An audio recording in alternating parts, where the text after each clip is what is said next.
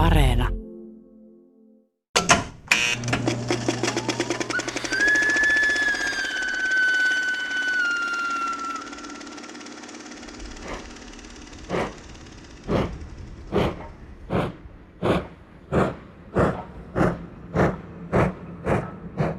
Natsi-Saksa ylläpitämistä keskitysleireistä tekisi realistisen elokuvan, niin uskon, että sitä ei pystyisi katsomaan kukaan.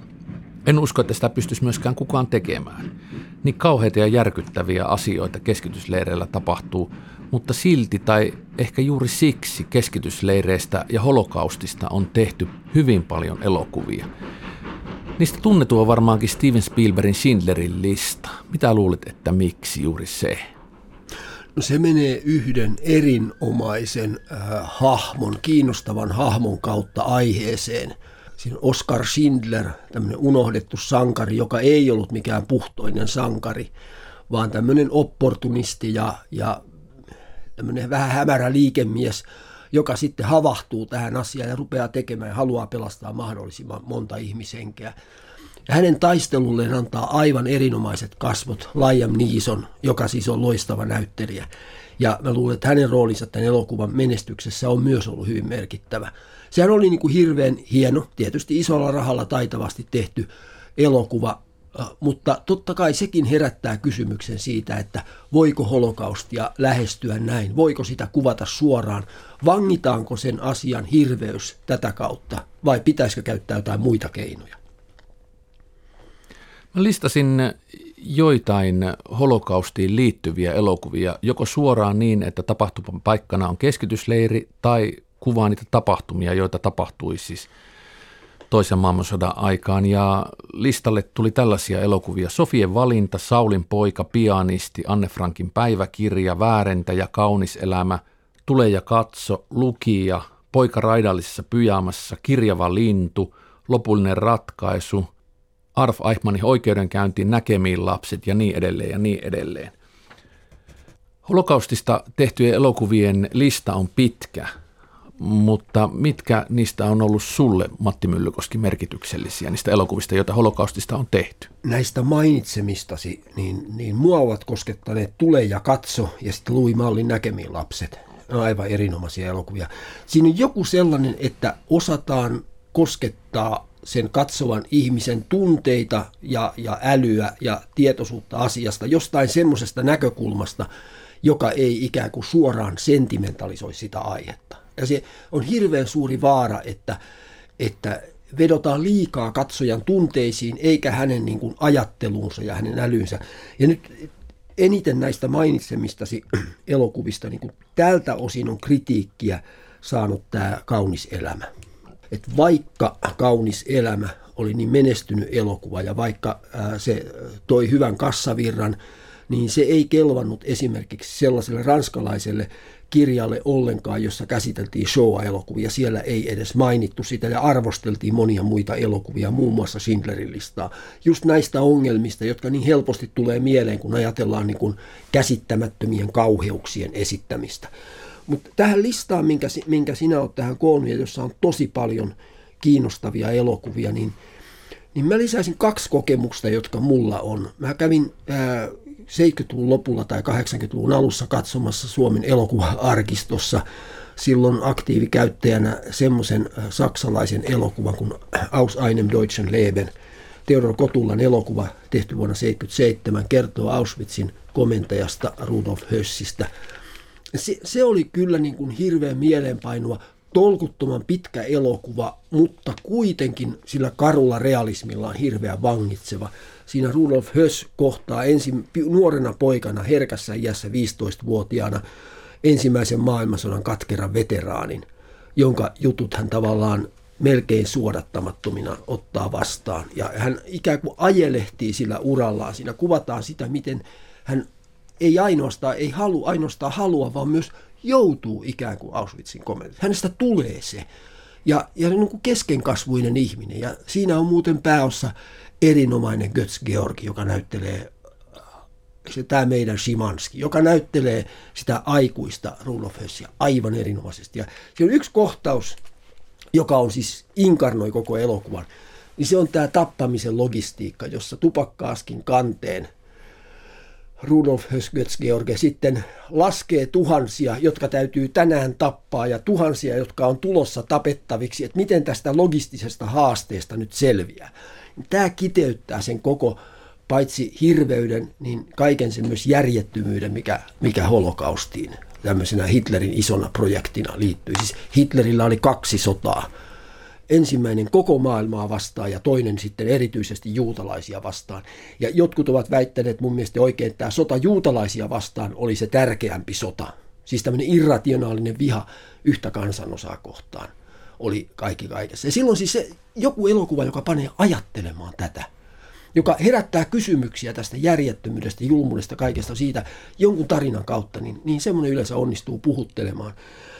Toinen elokuva, joka mulle on ollut tärkeä, ei itse asiassa ole holokaustielokuva lainkaan, eikä toisen maailmansodan elokuva lainkaan, vaan Michael Haneken elokuva Valkoinen nauha, Der weiße Band, joka oli hyvin, hyvin kohuttu ja kehuttu elokuva, mutta musta se on erinomainen holokaustielokuva siksi, että se kuvaa niitä miehiä ja naisia, jotka lapsuudessaan tuhatyhdeksänsataakolmetoista pienessä saksalaisessa kylässä oirehtivat saamaansa kasvatusta väkivaltaisin teoin ja heitä rankaistiin väkivaltaisesti.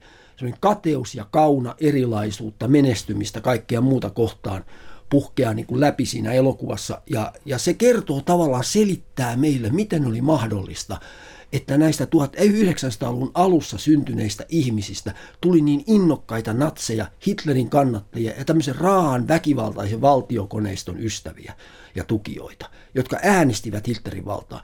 Ja siinä tämä Haneken elokuva onnistuu luomaan semmoisesta konkreettisesta tapahtumasarjasta hirvittävän hyvän näkökulman siihen, mitä, mitä näiden ihmisten maailmassa tapahtui aikoinaan, että tulee ymmärrettäväksi tämä Versailles nöyryytyksen jälkeinen tie läpi Weimarin tasavallan ja sitten halu parata, palata tämmöiseen autokratiaan, jota keisarivalta ilmensi.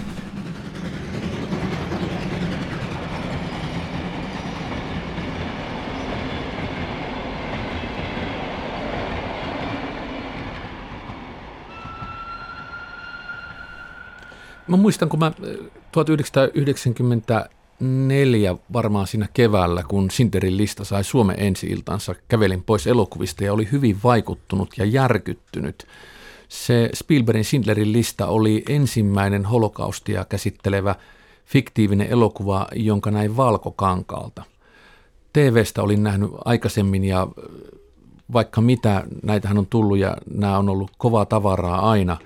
Mutta kun mä jälkikäteen mietin sitten sitä elokuvaa, niin sieltä on jäänyt muutamia kohtauksia, jotka on ollut hyvin tärkeitä. Siinä keskitysleirin johtaja pohtii, että voisiko hän hetken olla hyvä ihminen ja armahtaa vangin, joka on jäänyt aivan mitättömästä rikkeestä kiinni. Sitten tietenkin kaasukammiokohtaus ja se, kun elokuvan lopussa se muuttuu värilliseksi ja sinne kävelee niitä ihmisiä, vielä elossa olevia yhdeksänkymmentäluvun alkupuolella, joista se kertoo todella, joiden nimet olivat siinä Schindlerin listassa tai joiden sukulaisten nimet olivat siinä listassa. Mutta teologi Matti Myllykoski, mitä sulle on jäänyt Schindlerin listasta päällimmäisenä mieleen? Oikeastaan päällimmäiseksi tulee se kohtaus aivan elokuvan lopussa, jossa Liam Neeson Oskar Schindler pohtii, että hän olisi voinut pelastaa vieläkin enemmän ihmisiä. Ja, ja siinä on joku semmoinen, että kun, kun joku ihminen, joka, joka tarttuu siihen tilaisuuteen, että sä voit pelastaa henkiä, ja ne, niin joutuu näkemään, että et ei tälle ole loppua. Et, et siis näitä täytyisi pelastaa vieläkin enemmän, jotta jonkinlainen oikeus ja järki tapahtuisi, jotta jonkinlainen inhimillisyys saisi toivon niin kuin voittaa tässä maailmassa. Niin se oli musta niin kuin kaikista koskettavin siinä elokuvassa, koska se, se tavallaan viittasi siihen täydelliseen järjettömyyteen vieläkin enemmän kuin nämä julmat keskitysleirikomentajat, vartijat, kyyniset sotapäällikköjen tai kyyniset Saksan valtiojohdon päätökset.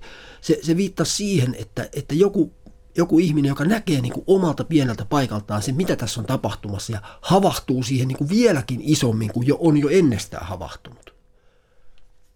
mä mietin sellaista asiaa, että kun katsoo fiktiota ja kuvittelee, että se oikeasti kertoisi holokaustista tai keskitysleireistä, siitä todellisuudesta, joka siellä on ollut, niin silloin valehtelee itselleen. Ei ole mahdollista, että pystyisi katsomaan elokuvan, joka kertoo sitä todellisuudesta, ja sen jälkeen vielä sitten suurin piirtein jatkamaan normaalia el- elämää. Se ei ole kahden tunnin, se ei ole kolmen tunnin juttu, se on paljon pidempi aika, joka tarvitaan, jos tehtäisiin elokuva, joka oikeasti kertoo sitä, mitä keskitysleireillä tapahtuu, getoista ja kuljetuksista ja muusta puhumattakaan. Mutta mitä sä luulet, että miten nämä holokaustista kertovat elokuvat on vaikuttanut meidän maailmankuvaan? Ja kuvaamme siitä, mitä oli holokausti. Ehkä, ehkä iso asia, joka täytyy huomata, on se, että tämä holokaustin impakti ja vaikutus meihin on tullut hirvittävän myöhään. Se on, se on ollut tämmöinen niin kuin myöhäinen iso aalto, joka on pyyhkinyt niin kuin läntisen Euroopan yli. Siinä on monia tekijöitä ihan siis heti holokaustin jälkeen, että Itä-Euroopassa, kommunistisissa maissa ajateltiin, että tämä on ollut ihan niin kuin läntisen kapitalismin syytä, koko fasismi ja koko kansallissosialismi. Heillä ei ole mitään tekemistä tämän kanssa. Täällä kommunistit rakentaa parempaa yhteiskuntaa. Ja kun puhuttiin juutalaisista toisen maailmansodan ja holokaustin uhreista, niin heitä ei laskettu ollenkaan. Laskettiin, kuinka paljon on puolalaisia, ukrainalaisia, venäläisiä, saksalaisia uhreja. Ei laskettu juutalaisia ollenkaan. Ikään kuin kysymys ei olisi lainkaan ollut juutalaisuudesta. Ja sitten taas läntisessä Euroopassa toiseen maailmansotaan suhtauduttiin tämän maailmanpoliittisen valtapelin kautta ja luettiin sen historiaa sotahistoriana hirveän pitkään. Ja Saksan kansa oli tavallaan niin kuin aika pitkälti niin kuin uhriuttamassa itseään, että hehän tässä ovat kärsineet. Vaikka he niin kuin riemuitsivat, kun Hitler vyöryi joukkoineen ensin Ranskaa ja sitten Venäjälle, no Neuvosto-Venäjälle, niin he ikään kuin unohtavat tämän ja, ja muistivat vaan sen, mitä oli tapahtunut niin kuin heille, kun heitä oltiin ruvettu pommittamaan. Ja, ja siis näistä monista komplikaatiotekijöistä johtuen, niin vasta amerikkalainen T V-sarja Polttouhrit seitsemänkymmentäluvun lopussa ikään kuin herätti tämän suuren keskitetyn mielenkiinnon ää, holokaustia kohtaan. Ja se tapahtui fiktion kautta. Ja tämä on just se jännä, että oikeastaan tuohon kysymykseen, minkä esitit, niin vastauksessa tämän myöhäisen reaktion kummastelu on se, niin kuin se isoin lähtökohta. Ja sen takia meillä on sitten ollut tämä, tämä fiktion saturoiva vaikutus. Se niin kuin kyllästää meidät tällä aiheella. Ja jossain vaiheessa tulee vastaan niin kuin se, että, että miten me voidaan pitää tämän aiheen käsittelyä yllä niin, että se koskettaa muutenkin kuin tämmöisenä niin kuin, niin kuin laskelmoituna viihteenä, jossa vedotaan ihmisten tunteisiin, vaan että ne ai- eettiset aiheet, historialliset aiheet nousee niin kuin pakottamattomalla voimalla esiin. Siinä on tehty hirveän hyvää työtä. Siis meillä on aivan loistavia dokumentteja tehty tästä. Saksalaiset itse on ruvennut jälleenyhdistymisen ja sen jälkeen käsittelee tätä menneisyyttään paljon vapautuneemmin ja kriittisemmin, ja siellä on tehty aivan loistavaa tutkimustakin sen lisäksi, että sieltä on tuotettu niin kuin loistavia elokuvia siitä, että mitä tämä menneisyys pitää sisällään. Että etäisyyden päästä vasta nähdään nämä asiat terävästi.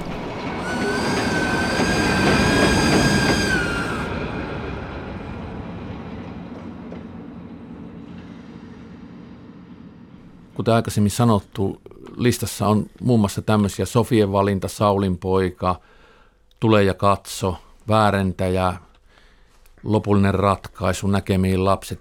Niin musta tuntuu, että näitä kaikkia elokuvia katsoessa jopa minua, joka olen siis syntynyt kuusikymmentäluvun lopulla ja Suomeen, vaivaa jonkinlainen kollektiivinen syyllisyys, ja se asuu meissä kaikissa eurooppalaisissa, avoin tai peitelty, tunnustettu tai vaiettu, vastakohtina vaikkapa nyt sitten nykyinen Puola ja Saksa tässä tapauksessa. Enkä näe meitä suomalaisia natsi-Saksan kanssa sotivina ollenkaan osattomina tästä tarinasta ja syyllisyydestä. Ja kun mä kävin kauan kauan sitten Auschwitzin keskitysleirissä ja siinä vieressä Birkenaussa ja kävelin siellä ja se sora narsku kenkien alla, ruoho oli vihreätä sen aidan toisella puolella ja kävin siellä kaasukammiossa ja yritin jotenkin ymmärtää ymmärtämättä sitä, mitä siellä on tapahtunut, mutta näin kaiken väreissä ja tajusin sen, että se on niin totta kuin olla ja voi ja sillä on hyvin pitkät jäljet. Ja ajattelin, että se on vaikuttanut jopa minuun monella eri tavalla, mutta kun katsoo tuhatyhdeksänsataaluvun Eurooppaa, niin on aika ennen holokaustia ja holokaustin jälkeen. Minne, Matti Myllykoski, kun sä katsot näitä holokaustia käsitteleviä elokuvia, niin minne sä näet? No, pitäisi oikeastaan aina voida nähdä siis siihen nykyhetkeen, jota elää, ja nähdä se, että miten me ollaan tultu tähän, miten se holokaustin muisto on heijastunut ennen meitä, ja missä ne ratkaisevat käänteet on tapahtunut, miksi ne on tapahtunut, että me ymmärretään nyt paremmin, ja me ei kuitenkaan vieläkään voida sitä ymmärtää. Niin kuin esimerkiksi minulle tulee mieleen se yhden mun äh, newyorkilaiskollegani äh, lyhyt kertomus siitä, että äh, hänellä, hän asui äh, pienenä poikana talossa, jossa hissiä kuljetti mies, joka oli ollut keskitysleirissä. Hän yritti varovasti kerran virittää keskustelua siitä, että millaista siellä oli. Ja tämä sanoi, että ei sitä kukaan voi ymmärtää. Ja tämä on se vastaus, jota on kuultu selviytyjiltä niin monta kertaa, että se on aivan toinen maailma. Se, mitä Primo Levi siinä korosti omissa teoksissaan. Ja lopulta sitten siis tämä, tämä siis lahjakas, herkkä ihminen päätyi itsemurhaan, koska hän ei kestänyt sitä. Siis niin kuin, että ne, yli neljäkymmentä vuotta holokaustin päättymisen jälkeen päätyi surmaamaan itsensä. Niin tämä käsittämättömyys, se, että tätä ei voi tyhjentää tätä ilmiötä koskaan, mutta kun me eletään tässä ja nyt, niin meidän kannattaa katsoa, että missä me mennään suhteessa menneisyyteemme. Onko meillä sokeita pisteitä kenties? Onko, onko jotain, jota meidän pitää selvittää menneisyytemme kanssa? Ja tässä on mun mielestä tehty aika hyvää työtä. Myös Suomessa itse asiassa.